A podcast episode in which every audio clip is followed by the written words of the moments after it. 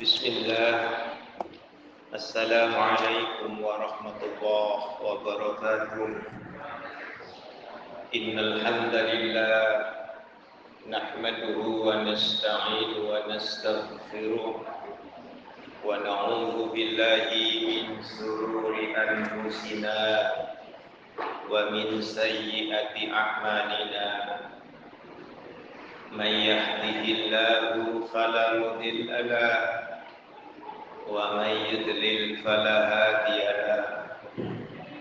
Asyhadu an la ilaha illallah wa anna Muhammadan abduhu wa rasuluh.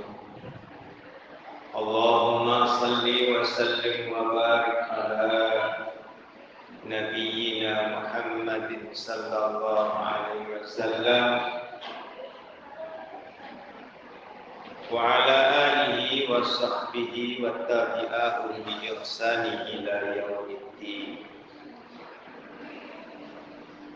Ma'asyiral muslimin wa zumratal mu'minin rahimakumullah.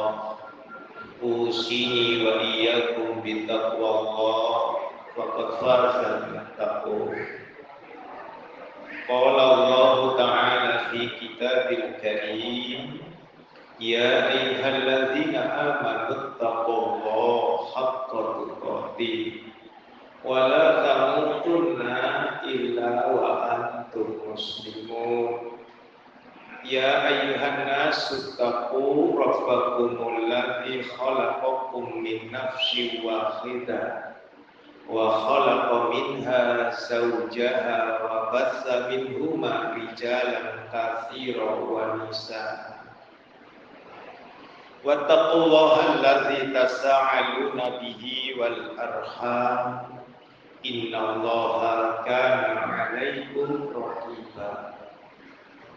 Ya ayyuhalladzina amanu taqullaha wa qulu qawlan sadida, yuslih lakum a'malakum wa yaghfir lakum dhunubakum, wa may yuti illaha wa rasulahu faqad faza fawzan 'azima. Amma ba'du, fa inna asdaqil hadisi kitaballah wa khairal hadyi hadyu Muhammadin sallallahu alaihi wasallam wa syarrul umuri muhdatsatuha wa kullu muhdatsatin bid'ah wa kulla bid'atin dolalah wa kulla dolalatin finnar. Ikhwani wa akhwati fillah rahimani wa rahimakumullah. Alhamdulillah summa alhamdulillah, Allah memperjumpakan saya dan Anda di salah satu tempat yang dimuliakan oleh Allah, yaitu masjid-masjidnya Allah, untuk tolabul ilmu, untuk mencari ilmu. Semoga saja saya dan Anda ini betul-betul dimuliakan oleh Allah Subhanahu wa ta'ala. Akramani wa akramakumullah. Hari ini saya dan Anda membahas mengenai solat kok lokir, solat berpindah tempat. Ini saya tuliskan tahun dua ribu tujuh, jadi sudah tiga belas tahun buku ini. Ya, terutama saya melihat kawan-kawan salaf, sama-sama salaf, habis sholat wajib menuju sholat nafilah atau sunnah, mereka berpindah tempat. Ya, mereka berpindah tempat.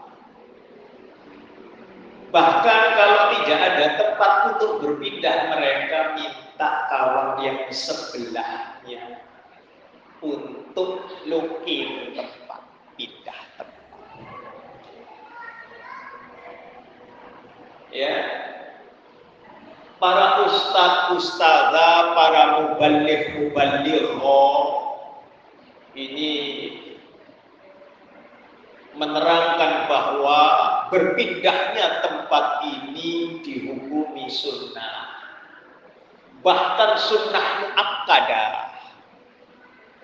Ya, bener nggak? Loh gitu loh ya, bener nggak? Karena saya dan Anda rata-rata walaupun mereka kawan-kawan salaf ini banyak kan juga ngajinya ngaji rumor, hanya mendengarkan apa kata ustaz. Ora di sini tidak boleh. Kenapa saya mending tidak ngajar ngaji kalau tidak ada kitabnya?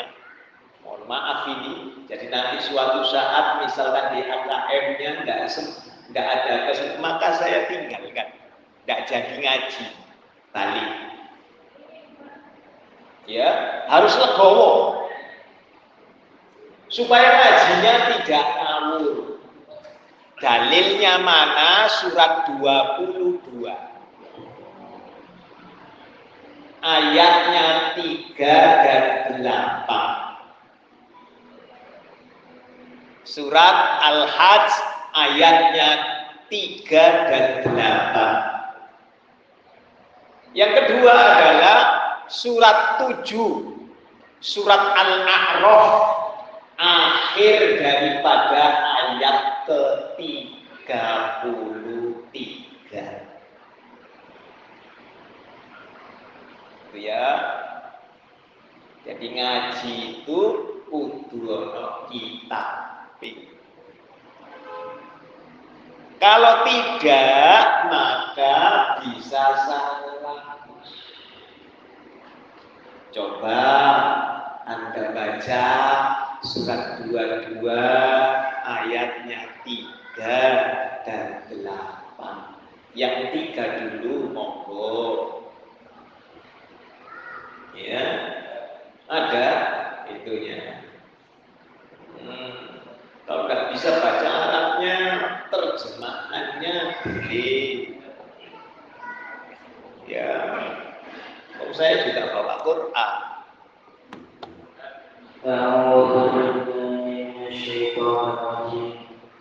Kutiba alaihi annahu man tawallahu fa annahu yudhilluhu wa yahdihi ila adzabil sa'ir. Ayat tiga. Wa minan nasi man yujadilu billahi bighayri ilmin wa yattabi'u kulla syaithanin marid. Perhatikan betul-betul ayat itu dimulai wa minan nasi, kalau begitu kebanyakan manusia. Silakan teruskan. Artinya dan di antara manusia ada yang berbangga berbanggaan tentang Allah tanpa ilmu dan hanya mengikuti para setan yang sangat jahat. Iya, para setan sangat kuasa ngomong seperti saya ini. Pimpinan-pimpinan para dai, para mubaligh model saya ini tanpa ilmu. Sehingga Anda dan saya mantuk-mantuk tok. Nggih-nggih mboten kepake. Ya. Coba ayat ke delapan. Wa minan nasi man yujadilu fillahi bighayri ilmin wa hudan wa kitabim munir. Dan di antara manusia ada yang berbanggaan tentang Allah tanpa ilmu, tanpa petunjuk dan tanpa kitab wahyu yang memberi penerangan. Iya, tanpa kitab. Wajib pakai kitab. Ya, pakai dalil. Berdasarkan itu kitab yang berisi petunjuk wahyu Allah. Berbantah-bantah mereka. Siapa di antara saya dan Anda yang mau dikatakan tidak berilmu? Enggak ada, semuanya ngaku berilmu. Makanya kalau Anda ingin benar ngajinya, Kalau Anda dan saya yang pengen bener, pengen bener, bukan bener sakarpe dewe, bukan bener menurut dirinya sendiri, tapi bener menurut Allah dan Rasulnya. Kalau ngaji, jadikan diri saya dan Anda surat enam puluh dua ayatnya dua. Surat Jumat ayatnya dua.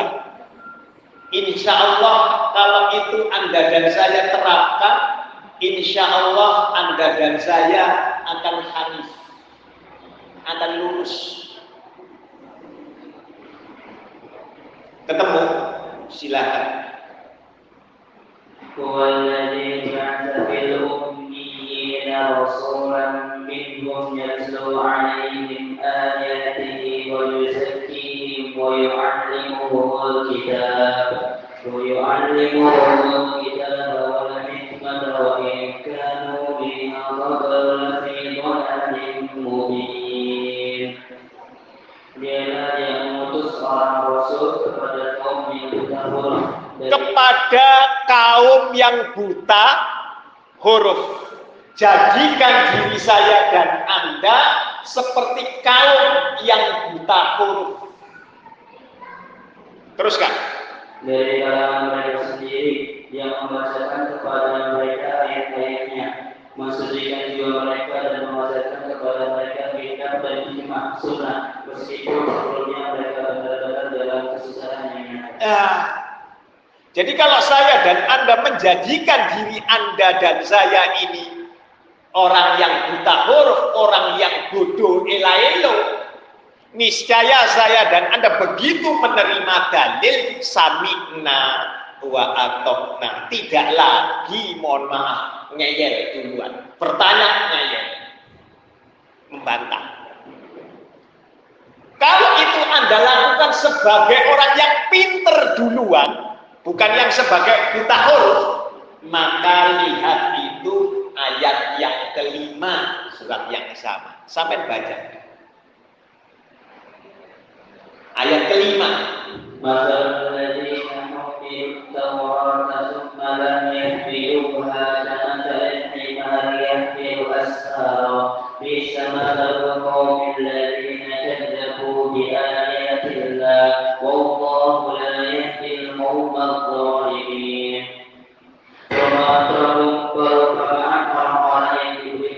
Kemudian mereka tidak membawanya, tidak mengamalkannya adalah seperti keledai yang membawa kitab-kitab yang berubah sangat buruk permulaan kaum yang membesarkan ayat-ayat Allah, dan Allah tidak memberi petunjuk kepada orang yang zalim. Kalau saya dan Anda merasa pinter seperti keledai yang bawa kitab, uh ditombok tok ngerti orang. Hati-hati, Budi. Jadi saya dan Anda disamakan dengan mereka, orang-orang Yahudi Nasrani. Kalau diterangkan tentang Quran dan As-Sunnah, mereka merasa diri mereka pintar. Makanya banyak bertanya, karena menempatkan dirinya sudah berilmu, bukan karena tidak tahu. Mereka tahu tetapi karena merasa dirinya berilmu. Ini yang disebut dalam bahasa Arab bahaya, karena kedengkian, sehingga timbul debat kusir. Surat tiga ayat sembilan belas, surat empat puluh lima ayat tujuh belas. Coba buka surat empat puluh lima ayatnya tujuh belas. Al-Jathiyah. Ketemu? Jarang lihat Quran ya sih. Iya. Ayatnya tujuh belas. Wa atainahum بينات من الأرض فأختلفوا إلا من بعد ما جاءهم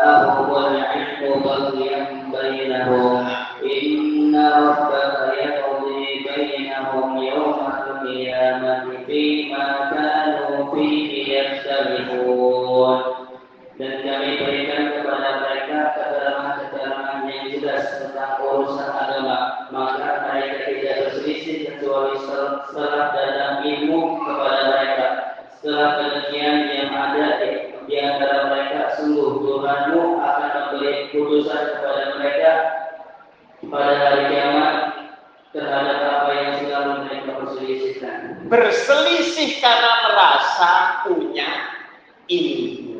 Karena apa? Bahaya. Itu duduk ustadku kok. Lalu saya uji dia. Begitu. Hati-hati. Padahal nuntut ilmu itu kudune seperti kaum yang buta huruf. Ilmu nyontoh. Realita yang dihadapi. Ayat delapan belas tentang syariat. Kan tadi ayat tujuh belas ya, delapan belas. Tumma tumma ja'alna ta'ala syari'atin min al-amri fattabi'ha wa la tattabi' ahwa'a alladziina la ya'lamuun.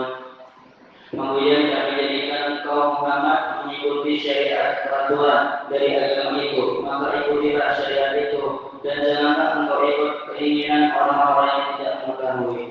Lihat, perhatikan ayat itu. Rasulullah Muhammad disuruh mengikuti syariat yang telah Allah tentukan, bukan membuat syariat. Itu Rasul.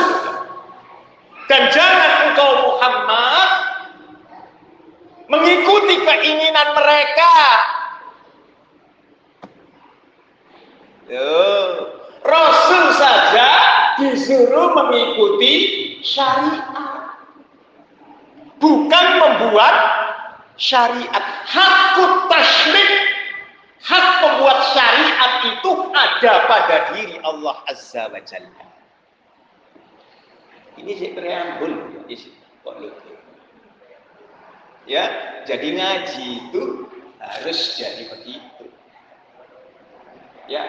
Kecuali kalau Anda bertanya ini memang tidak tahu, lah itu ingat lo ya, yang dibangkitkan ini kolbu lo ya. Ya, kalau Anda dan saya sudah merasa berilmu, mesti silang pendapat. Makanya saya terus terang merasa tidak berilmu sajalah enak. Saya selama di Cilegon ini, selama berada di Cilegon mulai dua ribu enam. Saya khutbah Jumat itu, itu pun sebagai khutbah Jumat, sebagai khotib pengganti ganjel saja, cuma dua kali. Tidak mau. Ganjel, karena khotib utamanya tidak ada, terpaksa saya ganti. Cuma dua kali, lainnya tidak mau. Males. Ya. Jadi hati-hati dari menempatkan semuanya itu landasannya dalil. Gitu ya. Kalau Anda sudah merasa diri Anda pinter, maka sampai mesti jadi tukang bantah. Qurannya sudah jelas. Mesti. Kenapa? Dengki. Kenapa? Yang ajarkan bukan ustadz saja. Begitu. Ta'assub namanya dalam istilah. Kembali ke permasalahan, kawan-kawan kita ini berpindah tempat. Berpindah tempat ini mereka punya dua dalil. Satu dalilnya Al-Quran, surat favorit, surat tiga puluh enam, surat Yasin, ayatnya dua belas. Itu ada buku Anda ya, halaman tiga itu kalau nggak salah, ayo. Di halaman tiga, empat, halaman empat. Inna nahnu nuhyil mauta. Sesungguhnya kami Allah, nahnu kami. Nuhyi kami yang menghidupkan, kaminya tiga. Itu untuk menguatkan, ya. Al-mauta, orang-orang yang telah mati. Wanak tubuh, dan kami pula lah yang menuliskan. Kutiba, dicatat, ya, maqaddamu, apa-apa yang mereka kerjakan, wa atharuhum, dengan bekas-bekas yang mereka tinggalkan. Itu saya garis tebakkan, ya, saya pun tebak, ya. Wa kullu syai'in ahsaynahu fi imamin mubin, dan segala sesuatu itu kami Allah kumpulkan dalam kitab yang jelas, yaitu Lauhil Mahfuz. Bekas-bekas yang mereka tinggalkan. Jadi mereka ini berpindahnya itu tersebab apa? Jika berpindahnya itu tersebab mendekati sutra, naam, betul, ya. Berpindahnya karena tidak ingin berhimpit-himpitan, mundur dan ada orang yang di depannya sebagai sutroknya, naam, betul. Tetapi manakala itu sebagai syahadatul biko, persaksian tempat, namanya syahadatul biko, persaksian tempat, maka ini yang diharamkan. Bahkan perbuatan ini bisa menyebabkan ia ridha, keluar dari Islam atau murtad. Kenapa? Karena Allah menganggap bahwa Allah tidak teliti. Nanti saya sebutkan bagian belakang, ya. Nah, ada kawan-kawan kita yang seneng pakai asbabun nuzul baru. Ini ada asbabun nuzulnya, ya. Jadi tidak semua Al-Quran ada asbabun nuzul, ini ada asbabun nuzulnya, ya. Jadi menjadikan bumi ini sebagai persaksian, itu yang harus dipertanyakan. Kalau dasarnya surat tiga puluh enam ayat dua belas, mari saya dan Anda melihat itu dalil-dalilnya, ya. Ini di dalam tafsir Ibnu Katsir, ya, Al-Qur'anul Azim juz tiga halaman lima ratus enam puluh enam, ya.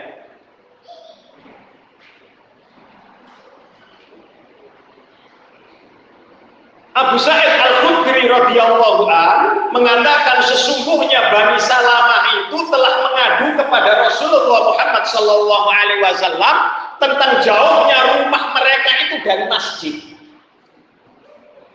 Dia jauh, ya Rasulullah, rumah saya itu jauh dari masjid. Maka turun ayat ini. Kalau ingin tahu asbabun nuzulnya, ini. Begitu mendengar ayat ini disampaikan oleh Rasulullah Muhammad, Bani Salamah ini tidak jadi pindah.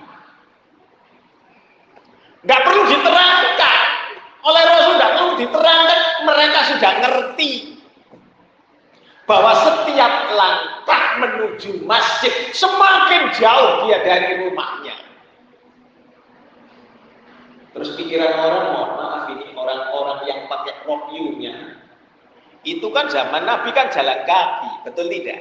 Lalu sekarang ini ada sepeda ontel, ada sepeda motor, ada mobil, bagaimana ngitungnya?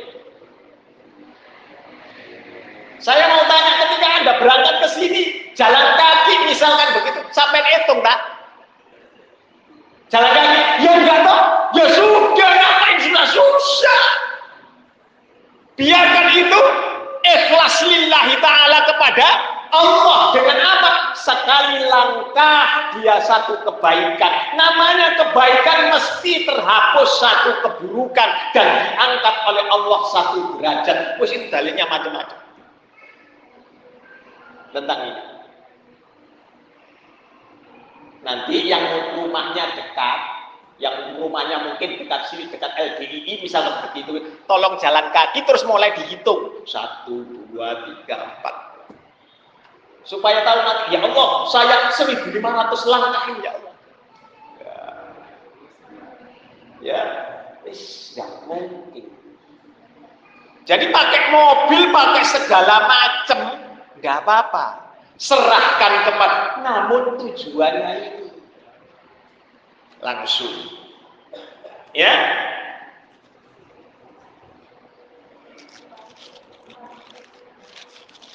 Lalu saya sebutkan hadis ini perawinya sudah jelas, ya. Pada halaman empat itu kalau tidak salah, ya, lima pada halaman lima itu. Hadis ini para rawinya adalah rawi as-sahih, kecuali Abbad bin Ziyad, kan gitu ya.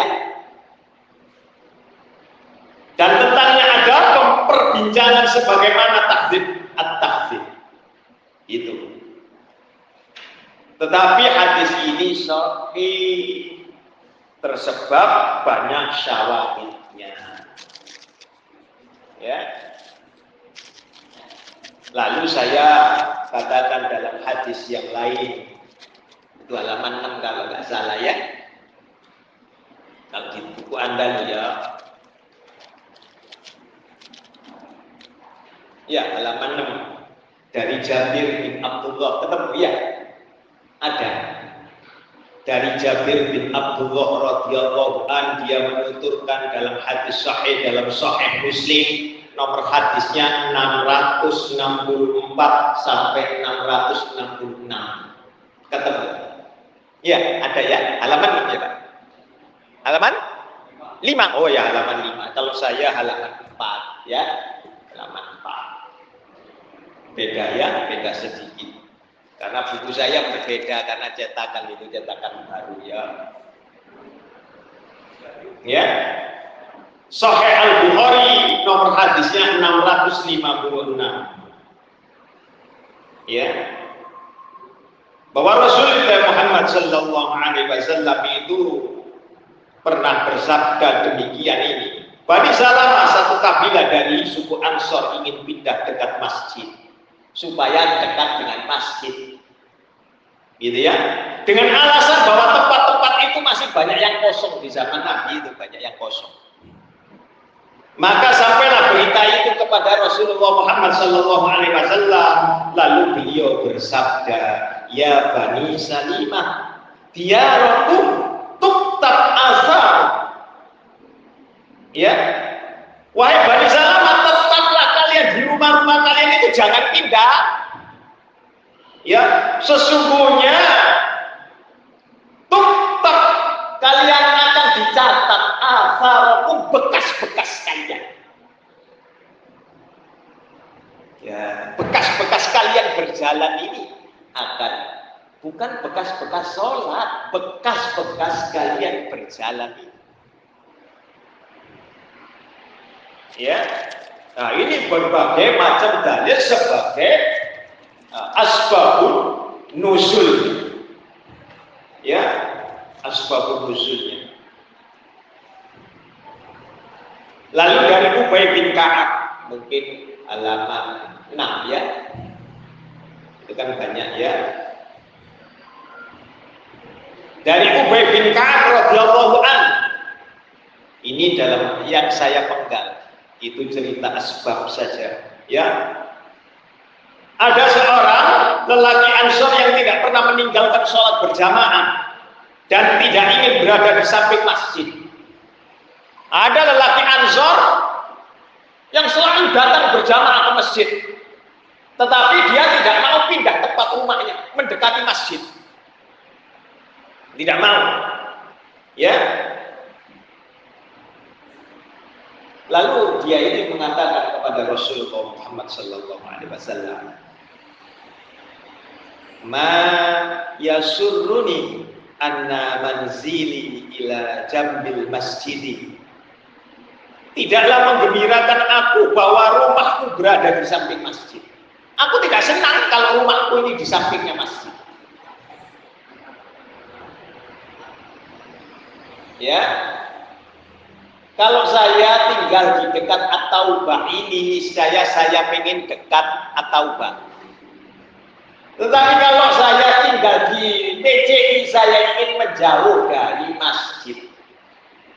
Karena nilai jualnya jauh dari masjid, itu nilainya lebih besar daripada yang dekat masjid. Kalau yang mendekat seperti masjidnya At-taubah ini, niscaya harga jualnya lebih tinggi. Kenapa? Karena masjidnya tidak berok-berok, tidak bengok-bengok. Sebelum subuh sudah teriak-teriak duluan, bising. Loh iya bener ini dalil loh. Ya, coba saling ke tempat saya mendekat masjid, mesti bising. Apalagi kalau Ramadan, alasannya syiar. Saya jual dua ratus lima puluh, gak laku rumah saya. Ya, wis mau ada yang beli, beliin dua ratus lima puluh tak dol. Saya cari yang jauh dari masjid, yang di P C I loh ya. Ya, karena rata-rata busy, bengok-bengok duluan. Ya ada dalilnya, zaman Nabi bengok-bengok, Rasul itu mepet rumahnya. Tidak ada masjid bengok-bengok, tidak ada masjid teriak-teriak bising begitu, tidak mau. Waktunya orang tidur ya tidur, tidak ada bising. Alasan syiar terutama pada bulan Ramadan dua puluh empat jam baca Quran pakai speaker. Kan begitu. Anti Islam, kalau diberitahu anti Islam, kafir kamu. Kamu berpindahnya. Cepatnya kafir-kafir kamu. Ya, itu realita. Ini uridu ayyuk tabali mamsyaya ilal masjidi wa ruju'i idza raja'ta ila ahli. Sesungguhnya aku ingin ditulis untukku itu bekas jalanku menuju masjid dan pulangku, menuju masjid dan pulangku. Bekas-bekasnya ditulis. Lalu mendengar itu Rasulullah sallallahu alaihi wasallam menjawabnya, qad jama'a Allahu laka dzalika kullah.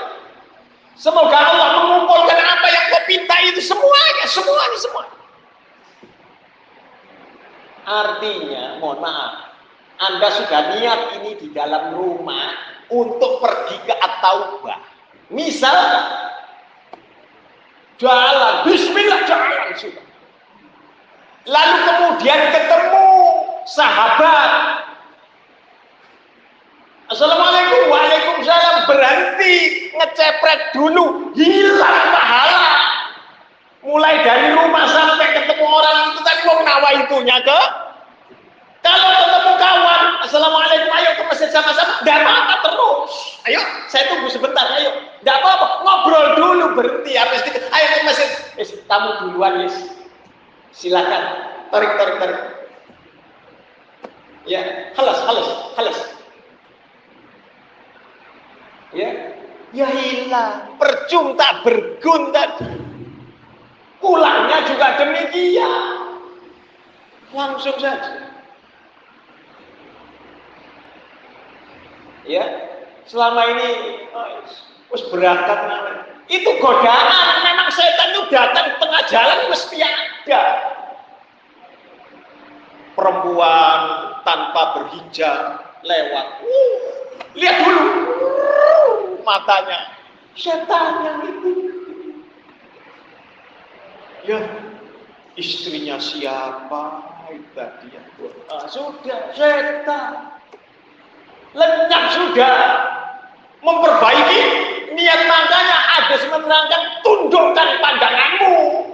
Biar orang mengatakan cari uang jatuh, ya biarkan. Dalilnya gitu kok. Ya, tundukkan pandanganmu. Kelola, kelola begini itu ya. Apalagi sampai ngacain begitu. Nah, diperkenalkan ya. Ya, dilihatnya. Itu rawahul Muslim nomor hadisnya tiga ribu enam ratus enam puluh tiga. Ya, Sahih Al-Bukhari enam ratus lima puluh.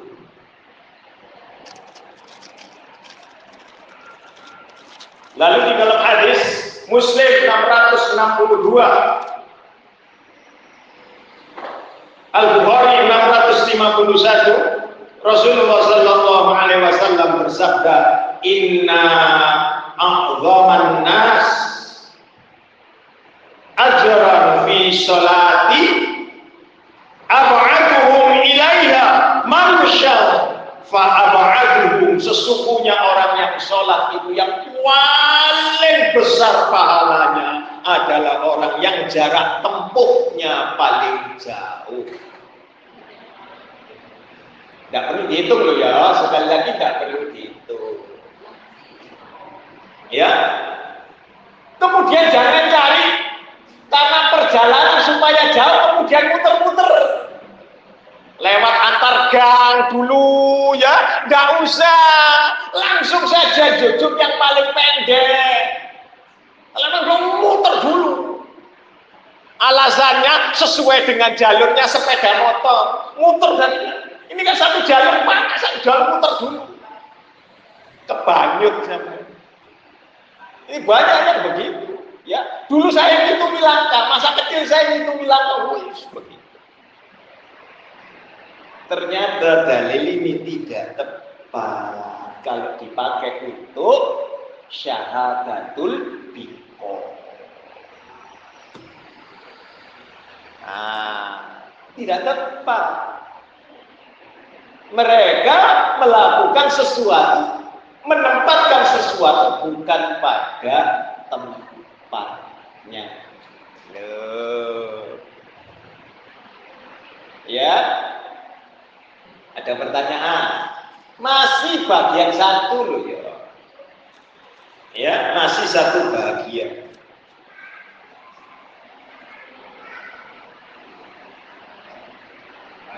Iya silahkan. Ketika aku berdoa, iya. Iya. Iya.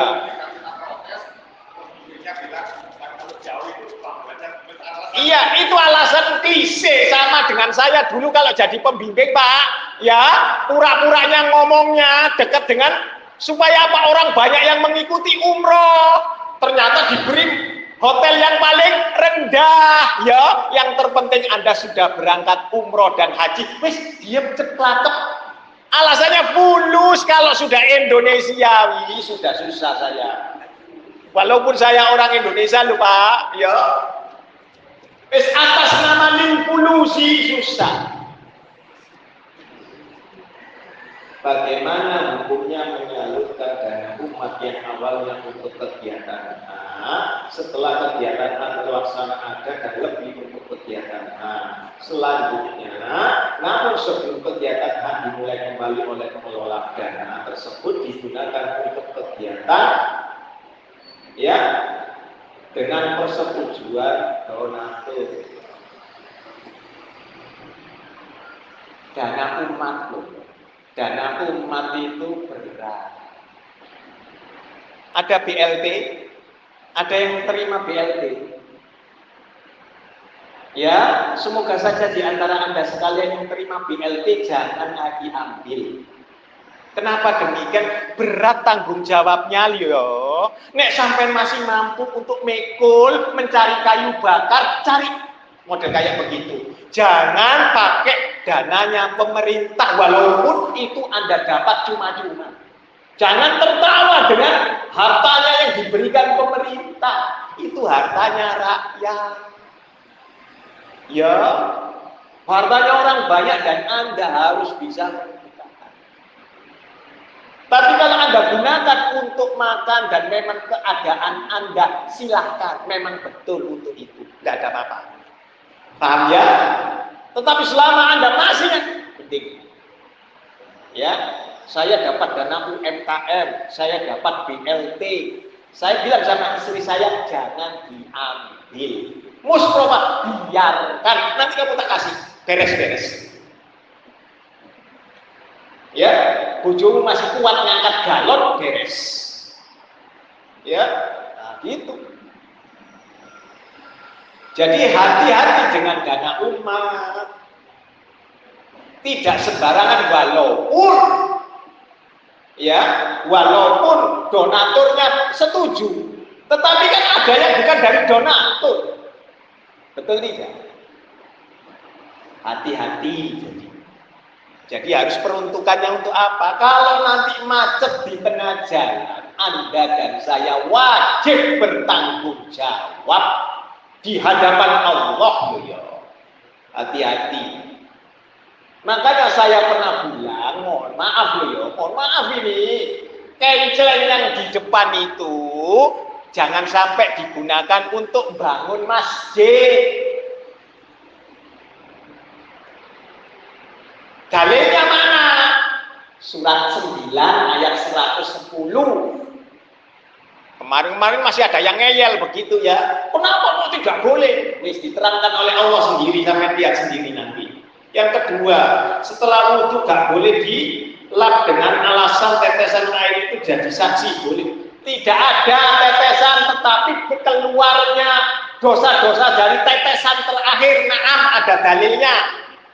Tetapi dilap gak apa-apa. Rasul habis jenabat junub, ya tidak pakai handuk, tetapi dikebas. Kemudian Anda pakai handuk boleh, boleh. Beres toh, ya. Jadi air dari orang. Kalau air sebanyak keluar dari jari-jari ini netes sebagai penggugur dosa, naam ada dalilnya. Kalau pergi dan pulang menuju tempat ibadah, masjid, lapangan saat sholat hari raya, sunnah, ya, dengan menggunakan jalan yang benar, betul ada dalilnya. Tapi nek tiap masjid pulangnya banyak-banyak itu berbeda, tidak khusus untuk idain, ya, khusus idain, ya. Tapi kalau lewat jalur yang sama boleh bunyi, oh beres ya, is gitu. Ada lagi pertanyaan? Kalau kita ingin ke masjid, harus tingkat dua dengan jauh, bukan tidak sesuai dengan hal itu, boleh tampilkan jauh? Oh boleh! Al-Albani mengatakan, kalau ada masjid yang banyak doifnya, banyak yang melakukan penyelisihan sunnah, lalu milih yang jauh, yang yang sedikit sekali penyelisihan sunnah atau tidak ada penyelisihan sunnah, milih yang jauh, itu sunnah, bagian dari sunnah. Lalu rumah sampai di Karawaci mau menuju At-Taubah bolak-balik lima kali, ya terserah sampean. Pokok gak pegel saja, dengkeng pinggang sampean, kan gitu ya. Kalau nanti kita tidak sempat berjamaah. Ya nggak apa-apa, pokoknya datang ke masjid sudah berjamaah itu. Ya, ada lagi. Kalau ada yang itu kan untuk jalan jauh, gerakannya ada kurang jamaahnya. Ya enggak, bukan karena kurang jamaahnya. Jamaahnya disebut jamaah berapa orang sih Bapak minimalnya? Dua orang, selesai.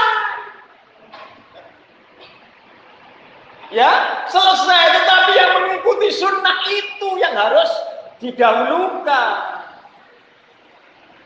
Saya ini dalam perjalanan, ya, bawa mobil sendiri, tapi mobilnya ponakan saya. Saya tidak punya mobil, mobil saya itu tadi ya, roda dua itu pakai gerobak. Ketika dalam perjalanan menuju Surabaya, mampirlah saya ke masjid untuk sholat. Lalu masjid itu tulisan, ditulisi Masjid Islam Nusantara. Saya tidak jadi. Cari kesudahannya tidak pakai Islam Nusantara. Nek Islam Nusantara terus Rasulnya sopo. Kanjeng Nabinya itu loh sopo. Tidak jadi. Kenapa demikian? Dalilnya ada di dalam surat sembilan ayatnya seratus delapan. Jangan kau sekali-kali sholat di dalamnya. Loh, ngaji. Nek masjidnya N U masuk loh, masjidnya Muhammad yang masuk loh, masjidnya persis mas buo, orang apa apa. Nek ditulisi masjid tambah mau buo, sudah pakai organisasi organisasi tambah masuk loh. Baulah beduke orang apa apa. Ahmadiyah jangan masuk, masjidnya Ahmad jangan masuk. Padahal itu masjid. Tapi dia mengakui ada Nabi setelah Rasulullah Muhammad, maka nanti kafir sampai itu. Jangan sholat di sana. Dalilnya di sana. Jangan sekali-kali kamu sholat di sana.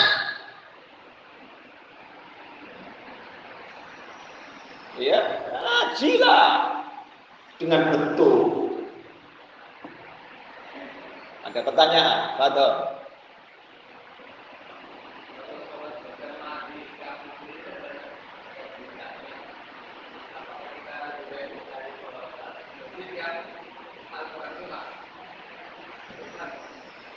Anda dan saya ternyata sampai belum ngerti apa itu mubtadi'at dan apa itu bid'ah. Loh. Ya, Anda harus mengerti betul-betul apa itu bid'ah dan apa itu ahlul bid'ah. Harus ngerti. Ini bid'ah. Apa enggak boleh sholat di At-Taubah? Karena mimbarnya Rasul cuma tiga dan enggak punya tiga.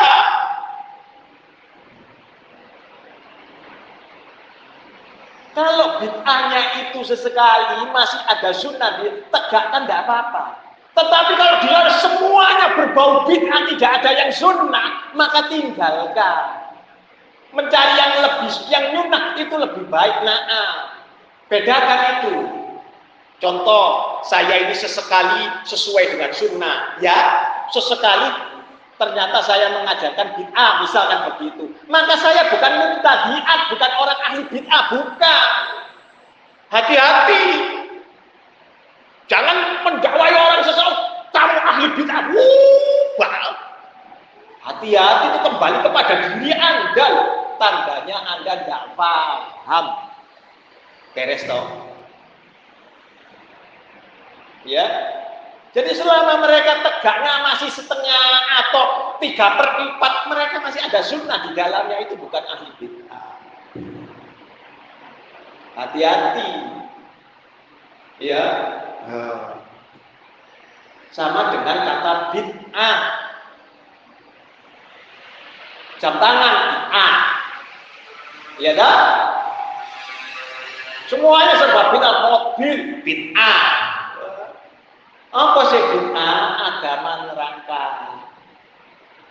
Ya. Amma ba'du fa inna asdaqil haditsi kitabullah wa khairul hadyi hadyi Muhammadin sallallahu alaihi wasallam wa syarrul umuri muhdatsatuha. Wa kulla muhdatsatin bid'ah wa kulla bid'atin dolalah, halaman dua di situ. Wa kulla dolalatin finnar. Hati-hatilah oleh kalian itu segala hal-hal yang baru dalam urusan agama. Setiap hal-hal yang baru dalam urusan agama itu namanya bid'ah. Tiga garis, bukan jam tangan bid'ah, bukan handphone bid'ah, itu namanya mas'alatul mursalah. Permasalahan-permasalahan yang harusnya ada sesuai dengan zamannya. Pembukuan, bukukan Al-Quran bid'ah. Dari mana? Orang ngaji tapi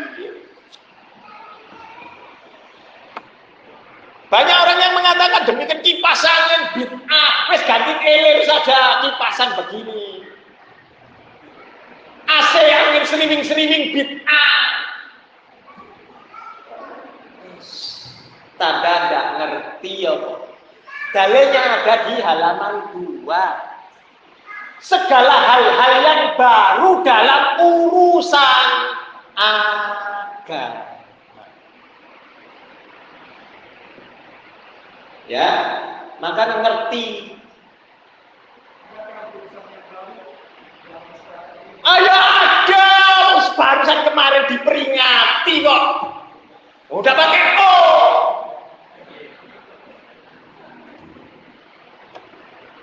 Ya, alasan mereka gampang.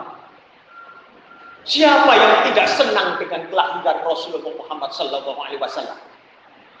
Maka bisa-bisa nanti kita ini dipertanyakan keislaman kita terhadap Rasulullah Muhammad Sallallahu Alaihi Wasallam. Alasannya begitu, akalnya begitu. Ya, padahal kita ini bersyukur. Sebab saya dan Anda memeluk Islam, mengimani Rasul yang belum pernah kita lihat, bergembira tersebab diutusnya Rasulullah Muhammad. Kalau gembira lahirannya semua anak yang lahir kita gembira, anak sampai lahir gembira, cucu sampai lahir gembira. Sampai bengok-bengok, weh cucuku lahir weh, begitu. Gembira semua. Tidak ada orang yang tidak gembira kecuali hasil hubungan dendam. Wis, tidak gembira bahkan dibunuh. Ya, wis itu. Kalau halal mesti gembira. Anak saya menikah satu tahun lebih. Yang belum hamil saja saya sudah minta doa kepada kawan-kawan yang Allah berikan cucu kepada dia. Doakan saya agar saya punya cucu ya. Itu adalah tiga pertanyaan. Jadi orang yang berdalil dengan surah yang ke tiga puluh enam Yasin ayat dua belas sebagai dalil untuk berpindah tempat, tempat adalah tidak tepat. Dalil yang kedua, ya, kenapa demikian orang-orang yang pakai ini pakai ro'yu, ya, pakai ro'yu itu Al-Baqarah ayatnya tujuh puluh delapan tujuh puluh sembilan. Wa minhum ummiyuna la ya'lamuna al-kitaba illa amaniyah wa inhum illa yadhunun, dan di antara mereka itu ada yang buta huruf, tidak memahami Alkitab Taurat kecuali hanya angan-angan dan hanya menduga-duga saja. Setelah itu menduga-duga lalu kemudian menuliskannya, mengajarkan kepada orang lain. Ya, dan mereka mengatakan ini datangnya dari Allah. Nauzubillah minzalik. Maka celaka dengan apa ini. Lalu dalil yang kedua.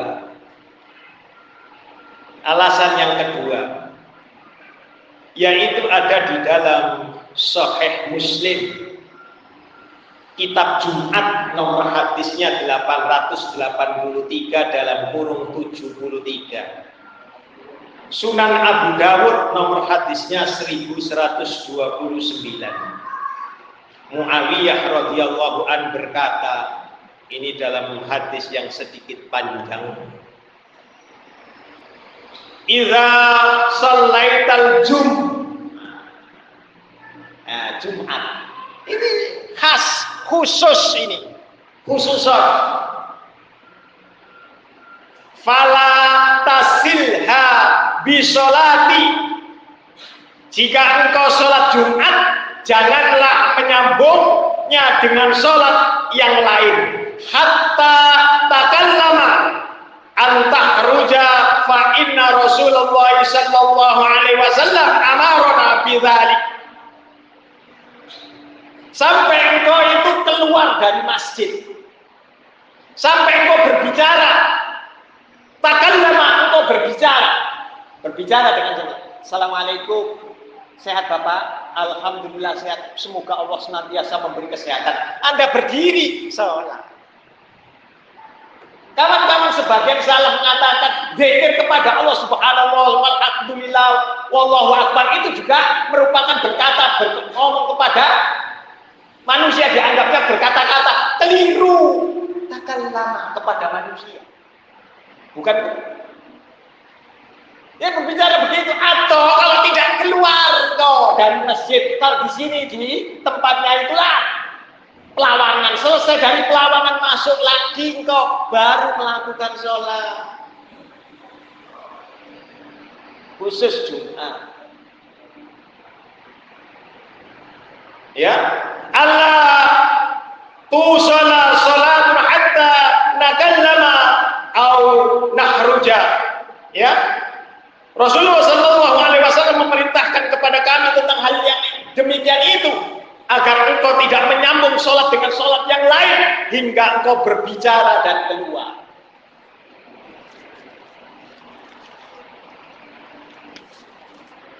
Di dalam Syarh Sahih Muslim, Imam An-Nawawi berkata, menjelaskan, namanya Syarh itu dijelaskan, hadis ini dijelaskan.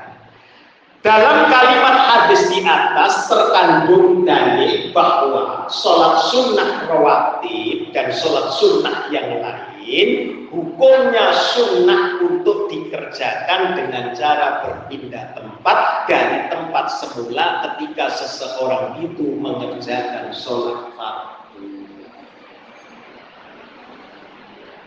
Ini diberi penjelasan demikian. Ingat, ini pendapat. Ya, ini pendapat beliau.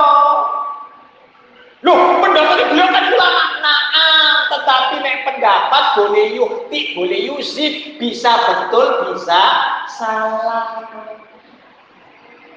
Gitu loh. Hati-hati jadinya. Contohnya apa? Imam Nawawi juga mengatakan di dalam sudah fotokopiannya sudah diberikan, yaitu usolli, betul nggak?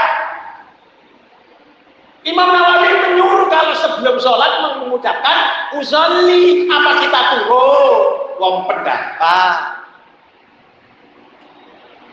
Di dalam Syarh Sahih Muslim, Imam Nawawi juga mengatakan bid'ah itu terbagi menjadi dua. Jadi, jadi mohon maaf, jangan salahkan kawan-kawan kita yang masih melakukan bid'ah itu tadi, karena mereka berpedoman pada pendapatnya ulama, pendapat, bukan dalil. Bahwa bid'ah itu terbagi menjadi dua, sayyi'ah dan hasanah. Itu ada di dua tempat. Nanti ditulis, saya tuliskan di situ. Kalau Anda dan saya berdasarkan pendapat Imam Nawawi.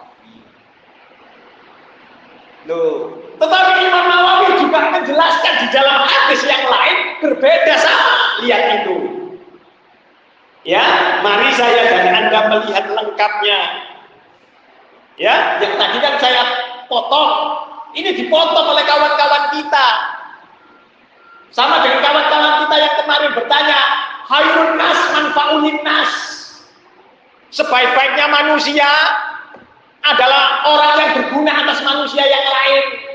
Dipotong tapi dalilnya itu sotoy. Ngaji lagi. Makanya kemudian saya tuliskan lengkap, jangan motong. Ya, saya tuliskan semuanya.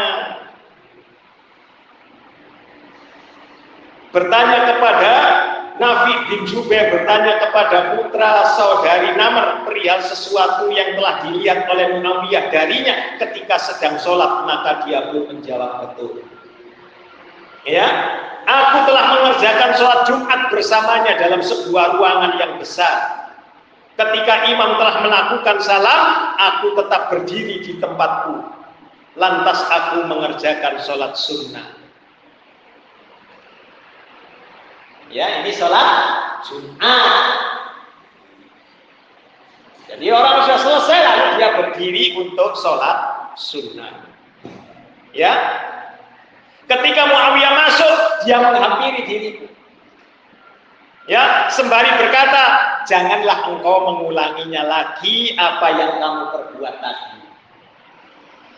Jika kamu menunaikan sholat Jumat, jika kamu menunaikan sholat Jumat, maka janganlah menyambungnya dengan sholat yang lain sunnah hingga kamu berbicara atau keluar dari masjid terlebih dahulu.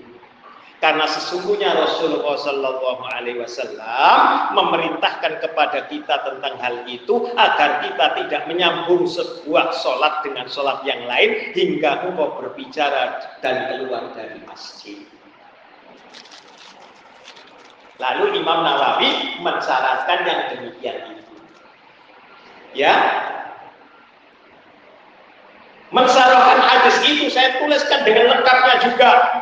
Ya, syarah dari Imam Muslim dari karya Imam An-Nawawi mensyaratkan hadis itu dengan pernyataan dalam kalimat hadis di atas, karena sesungguhnya Rasulullah memerintahkan kepada kita tentang hal itu agar tidak menyambung sebuah sholat dengan sholat yang lain, terkandung dalil bahwa sholat sunnah rawatib dan sholat sunnah yang lain hukumnya sunnah dikerjakan dengan cara berpindah tempat dari tempat yang semula ketika seseorang mengerjakan sholat fardu. Ya, cara berpindah tempat yang utama adalah untuk mengerjakan sholat sunnah itu dengan menunaikannya di dalam rumah. Tuh, ini dipotong oleh kawan-kawan kita, makanya. Baik mereka yang mengaku salah, mohon maaf ini. Para ustadznya juga memotongnya. Tolong tulis dengan lengkap dulu pernyataan agar tidak salah kaprah. Ya, cara pindah tempat yang paling utama itu saya buat ya, saya garis bawah ya, ya dalam halaman ya halaman sebelas ya kan. Nah, cara pindah tempat yang paling utama untuk mengerjakan sholat sunnah adalah dengan menunaikannya di rumah sesuai sholat Nabi sallallahu alaihi wasallam. Rasulullah mengerjakan sholat sunnah itu di rumah. Habis zuhur sholat sunnahnya di rumah. Agar apa?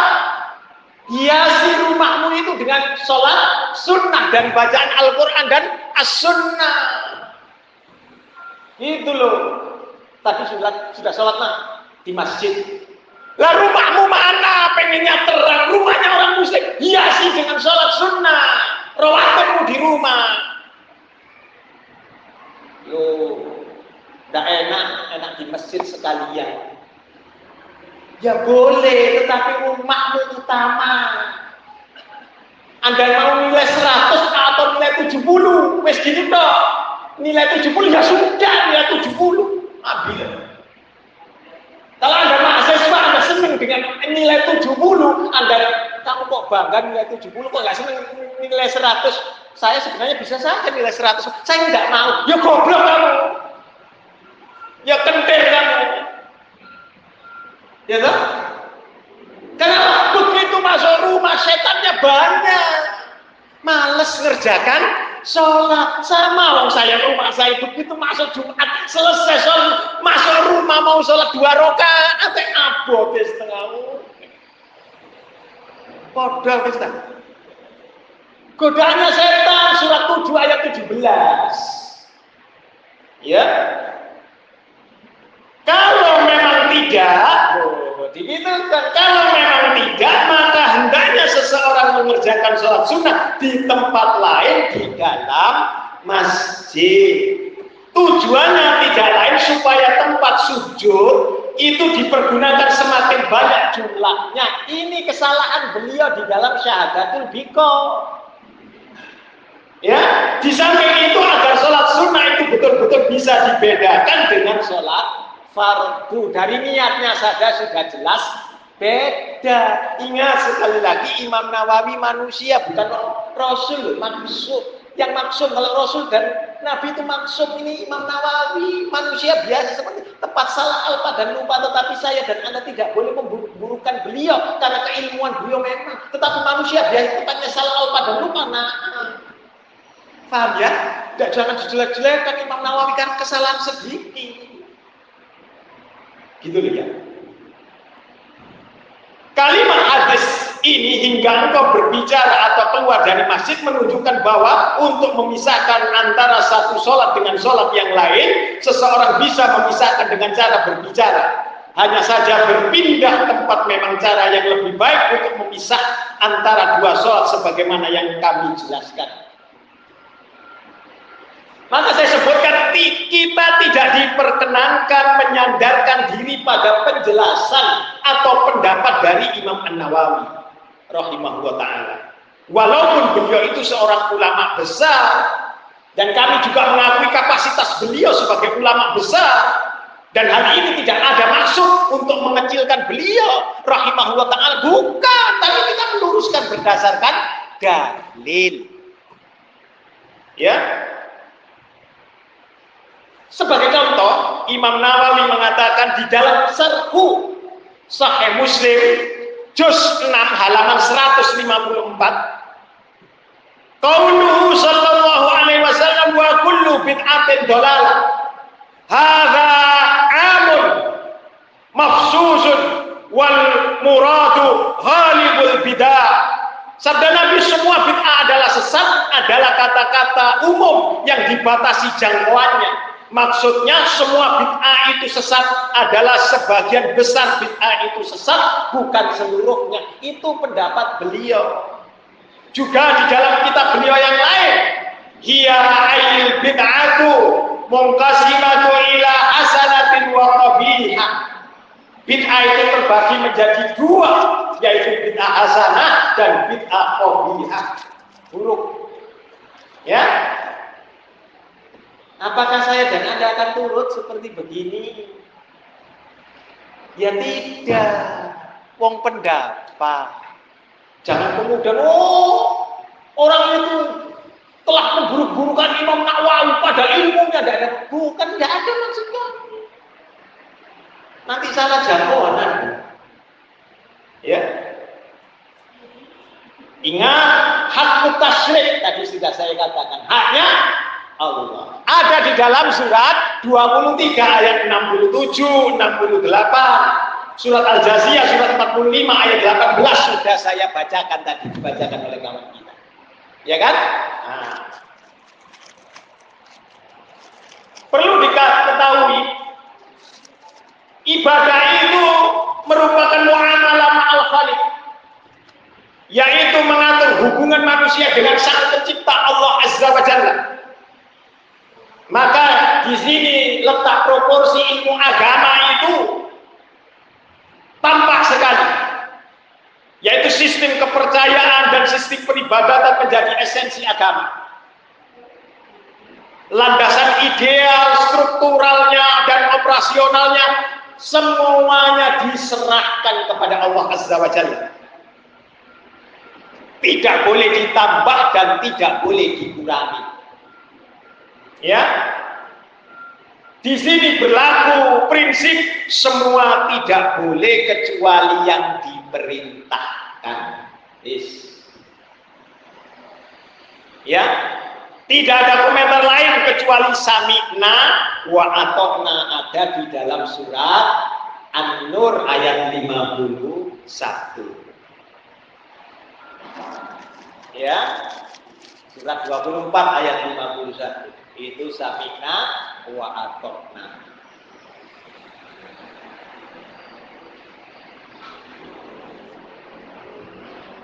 Maka ahli ilmu memiliki kaidah yang baku, in Innal asla fil ibadatil hadarah wal mana'a hatta yaqum yaquma dalilu 'alal masyru'i. Sesungguhnya prinsip dasar dalam berbagai ibadah itu bahaya dan terlarang hingga adanya dalil yang menunjukkan kemasyru'annya, diperintahkannya. Ya, lalu ada dalil man ahdatsa fi amrina hadza ma laisa fi fahuwa raddu. Sesiapa saja yang membuat hal-hal yang baru dalam perkara agama kita, itu sesuatu yang tidak ada padanya, maka fahuwa raddu, ia tertolak. Kembali kepada dalil. Mari kita lihat Imam Syafi'i, ah, Imam Nawawi tadi. Ya, kita lanjutkan. Kembali kepada permasalahan. Itu halaman tujuh belas kalau baca ya. Kalau dari buku sampai antara tujuh belas delapan belas gitu ya. Kembali kepada permasalahan di atas, hadis tersebut hanya berlaku pada salat Jumat dan ba'diyah Jumat saja. Kenapa demikian? Mari kita sama-sama menyimak hadis dari Abu Hurairah dari Imam Muslim. Lagi tadi delapan puluh delapan ratus delapan puluh tiga dalam kurung tujuh puluh tiga. Sekarang Muslim nomor hadisnya delapan ratus delapan puluh satu sebelumnya. Ya, nomor hadisnya enam puluh tujuh sampai enam puluh sembilan. Sunan Ibnu Majah seribu seratus tiga puluh dua, Sunan An-Nasa'i seribu empat ratus dua puluh lima. Tuhfatul Ashraf nomor hadisnya dua belas ribu enam ratus tiga puluh lima, dua belas ribu enam ratus delapan puluh tujuh, dua belas ribu lima ratus sembilan puluh tujuh, dua belas ribu enam ratus enam puluh empat.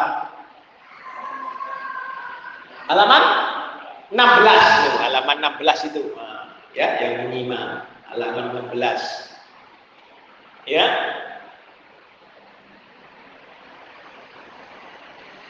Jika kalian menunaikan sholat Jumat, maka kerjakanlah sholat sunnah empat rakaat setelahnya. Dalam riwayat Amr radhiyallahu an menambahkan redaksi, Ibnu Idris berkata, Suhail radhiyallahu an berkata, jika kamu terburu-buru untuk mengerjakan sesuatu hal, maka kerjakan sholat dua rakaat di dalam masjid dan dua rakaat lagi ketika kamu pulang di rumah. Ya, lalu di dalam Muslim delapan ratus delapan puluh dua dalam kurung tujuh puluh sampai tujuh puluh dua, sesungguhnya apabila beliau Shallallahu Alaihi Wasallam usai menunaikan sholat Jumat, beliau akan menyingkir dari tempat semula untuk kemudian melakukan sholat dua rakaat di dalam rumahnya. Beliau Shallallahu Alaihi Wasallam melakukan di dalam rumah beliau bersebelah. Ya, kemudian beliau berkata, dulu Rasulullah Shallallahu Alaihi Wasallam biasa yang melakukan hal tersebut. Muslim. Riwayat Muslim lagi delapan ratus delapan puluh dua dalam kurung tujuh puluh satu, Sahih Al-Bukhari sembilan ratus tiga puluh tujuh. Sesungguhnya Ibnu Umar radhiyallahu anhu menceritakan sholat sunnah Rasulullah Shallallahu Alaihi Wasallam. Dia berkata, Rasulullah Shallallahu Alaihi Wasallam tidak menunaikan sholat ba'diyah Jumat kecuali setelah menyingkir dari tempatnya. Lantas beliau mengerjakan sholat sebanyak dua rakaat di dalam rumahnya. Jadi menyingkirnya Rasulullah itu ke rumahnya. Kalau Anda mau menyingkir dari tempat sholat, maka keluar dahulu, lalu balik. Paham, nggih? Lalu kalau sudah suruh lokir, seolah-olah Anda tidak menghargai bahwa Allah Maha Teliti. Itu yang menyebabkan Anda dan saya bisa kafir, ridha, murtad. Biar banyak, Allah kan tidak tahu bahwa saya salahnya di sini, di sini, di sini. Loh, loh, loh, loh. Kemahatauan Allah. Ya ini yang menyebabkan saya dan Anda, ketauhidan saya dan Anda dipertanyakan. Ada pertanyaan? Silakan.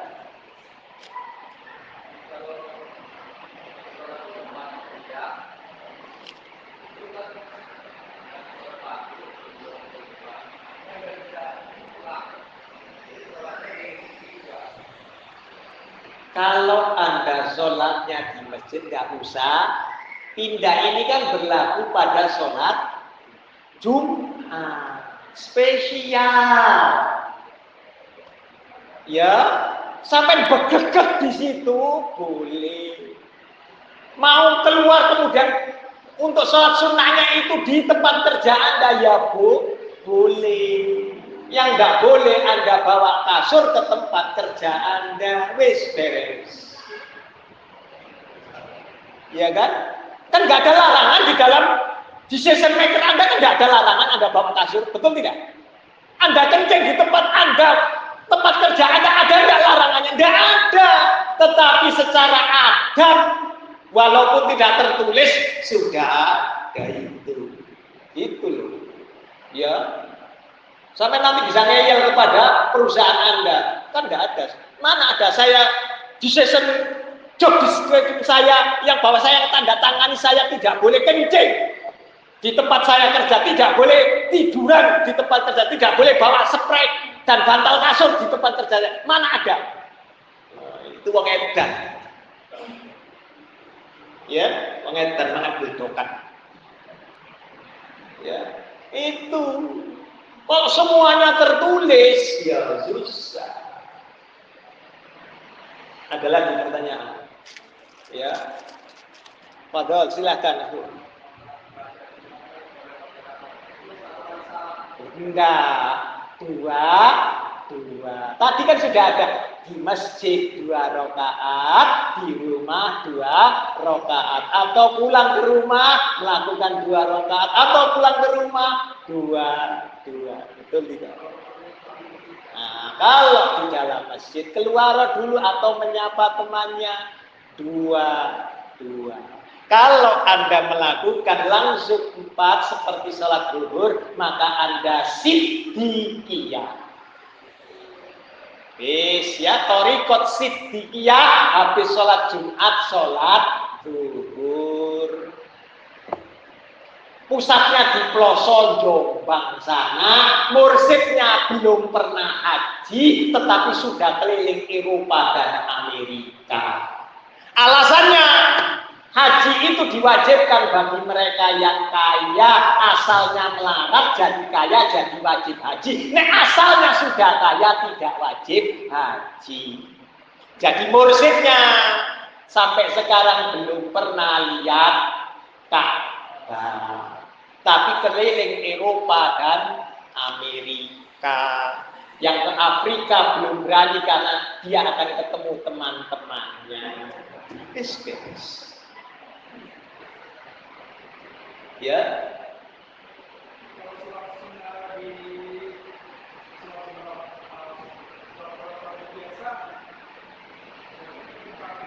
Iya.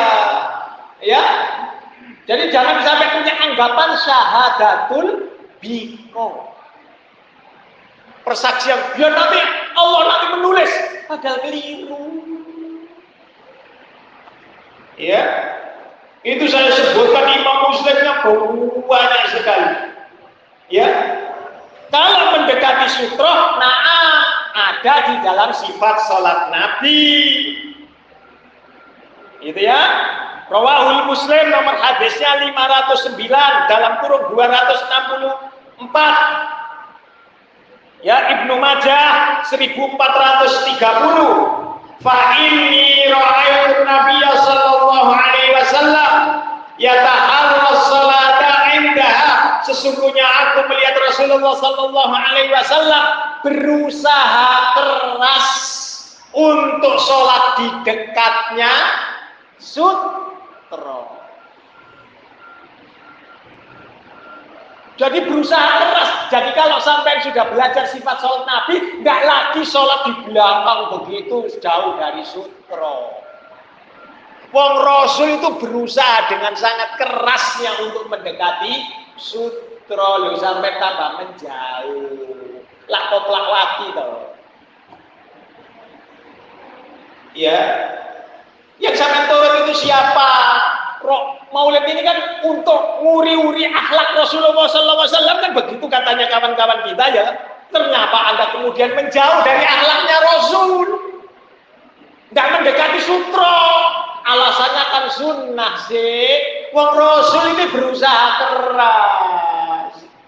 Begitu katanya menguri-nguri akhlak Rasulullah sallallahu alaihi wasallam. Wong perkara mendekati sutra saja tidak mau. Coba rebutan uang, di sana ada pembagian uang cukupnya bukan main. Ya, dari Cikande datang ke Serang jauh-jauh. Ya, asal dapat fulus. Nah, ini. Ada lagi pertanyaan, Fadol? Sudah saya jawab. Pada sutra sifat sholat Nabi di dalam risalah saya minta fotokopiannya kepada Abu Rudi. Wis beres toh? Pertanyaan Anda mohon maaf ya, pertanyaan Anda ini sangat tidak disukai oleh kawan-kawan saya yang lainnya. Kenapa? Karena kita sudah bab delapan belas sampai bab tiga balik lagi. Tidak suka, tidak selesai-selesai. Sudah saya sebutkan di sana. Haram hukumnya, termasuk perbuatan bid'ah. Masjid yang menyediakan sutra bentuk sudah saya tuliskan, tak tulis lengkap, tak sampai tulis mangkal mulota, nek dua buku itu diwoco. Itu loh ya. Lah iya, kan ada dirokset ketiga sudah saya tulis wong ganteng sampean maca dhewe meneh yo. Bab tiga balik maneh rek. Kasihan yang lari. Tanda sampean ndak maca. Fotokopian mung gawe bantal tok. Saya pegel begini karena apa? Pakai dananya umat loh yo. Betul nggak? Sampai pakai dana sendiri atau dananya masjid? Dana masjid toh? Loh, dananya umat aja kayak turu. Ya, fotokopiannya sudah ada sifat sholat Nabi loh ya.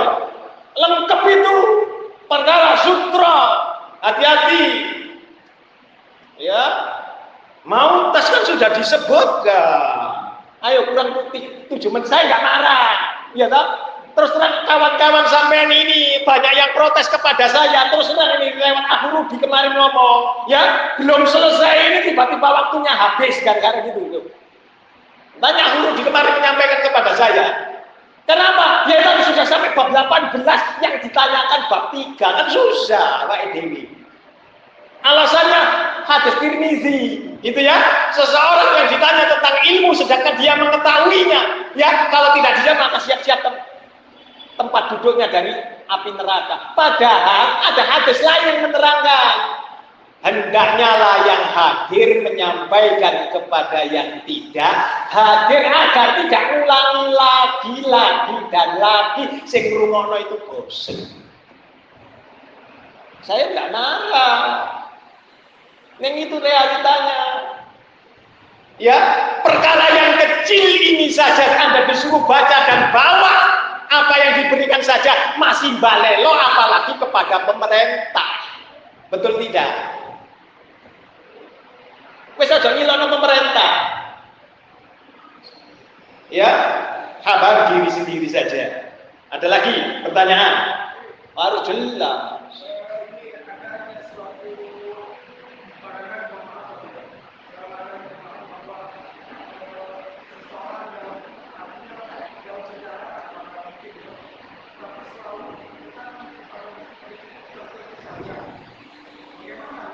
Boleh, boleh. Contoh L D I I, dia harus ke L D I I. Terus ya, nggak mau masjid yang lainnya. Kalau ke masjid yang lainnya dia jadi imam, nggak boleh jadi makmum. Itu urusan dia, wong hidayahnya milik Allah, nggak usah sampai pecah-pecah orang usah. Ya, saya sudah mengatakan surat tiga puluh ayat tiga puluh satu tiga puluh dua. Nanti besok dibahas ya tentang persatuan Islam. Bahwa mereka ini yang hizbiyah itu tadi adalah syirik kepada Allah. Wis mari beres. Sudah saya terangkan surat enam ayat seratus lima puluh, nah surat uh, dua puluh tiga ayatnya lima puluh tiga. Oh, sudah saya terangkan itu. Ya. Wis akarnya dhewe. Misalkan Anda, ya mohon maaf, Anda sukunya enggak pakai kunut. Kawan-kawan kita yang pakai qunut, lihat Anda yang jadi imam, sengaja dia meninggalkan satu rakaat. Oh, imamnya Ustaz Bunyamin deh. Mesti enggak pakai qunut ini. Gitu ya. Mesti enggak pakai qunut. Nunggulah. Ya kan? Begitu sampai satu rakaat selesai baru dia maju. Karena dia akan meneruskan dengan qunut apa sampai kemudian sampai kok nggak lihat tadi dari kan sudah berang sampai ke tadi ya orang hidayah miliknya Allah. Wis ngono wae. Walaupun dia profesor dokter tidak disebutkan tadi, makanya tadi karena punya ilmu akhirnya bahyan. Belajar itu tidak bahyan. Jangan seperti tadi bawa kitab banyak tetapi seperti keledai yang bawa kitab. Surat berapa? Surat enam puluh dua ayat lima. Jadilah surat enam puluh dua ayat dua. Gitu loh. Iya. Nah. Ayo kurang tiga menit. Dan pada saya teruskan. Iya. Padahal.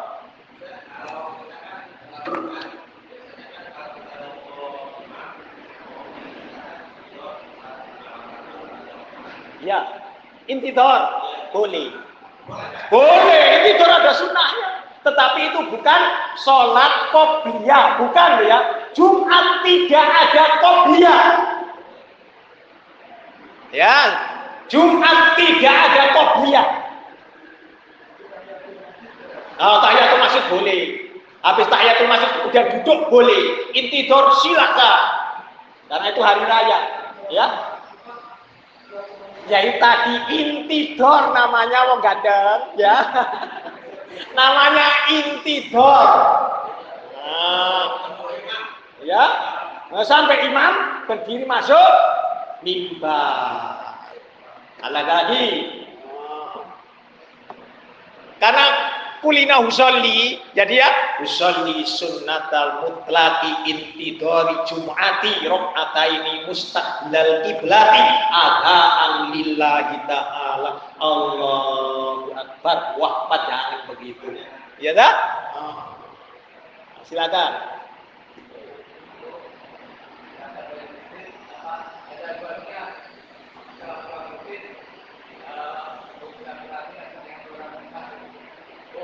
Apa?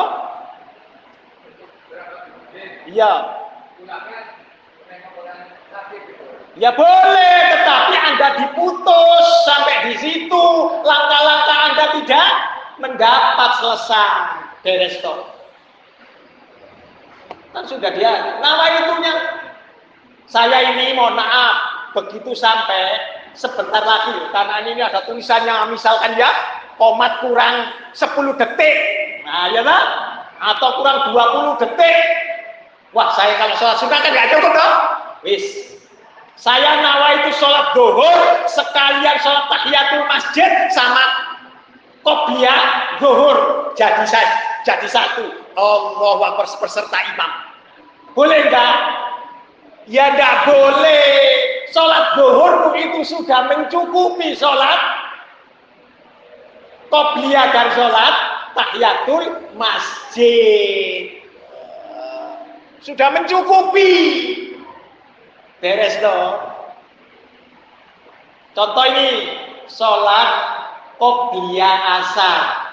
Qobliyah asar itu seperti sholat asar empat rakaat dengan duduk tahiyat persis. Kalau Anda lakukan, niscaya Anda akan dinilai orang ini mesti sholat zuhur sama sholat asar nanti. Betul tidak? Ini orang dalam safar padahal itu sunnah Nabi. Hadisnya dhaif kalau Anda sholat qobliyah asar dua rakaat. Dhaif yang ada empat rakaat dua dengan dua tahiyat. Sampai di sini dahulu, kurang lebihnya saya mohon maaf ya. Dengan suara saya yang keras, saya tidak marah-marah ya. Sekali lagi tidak marah-marah saya mohon maaf. Subhanakallahumma wa bihamdik, asyhadu an la ilaha illa anta, astaghfiruka wa atubu ilaik. Assalamualaikum warahmatullahi wabarakatuh.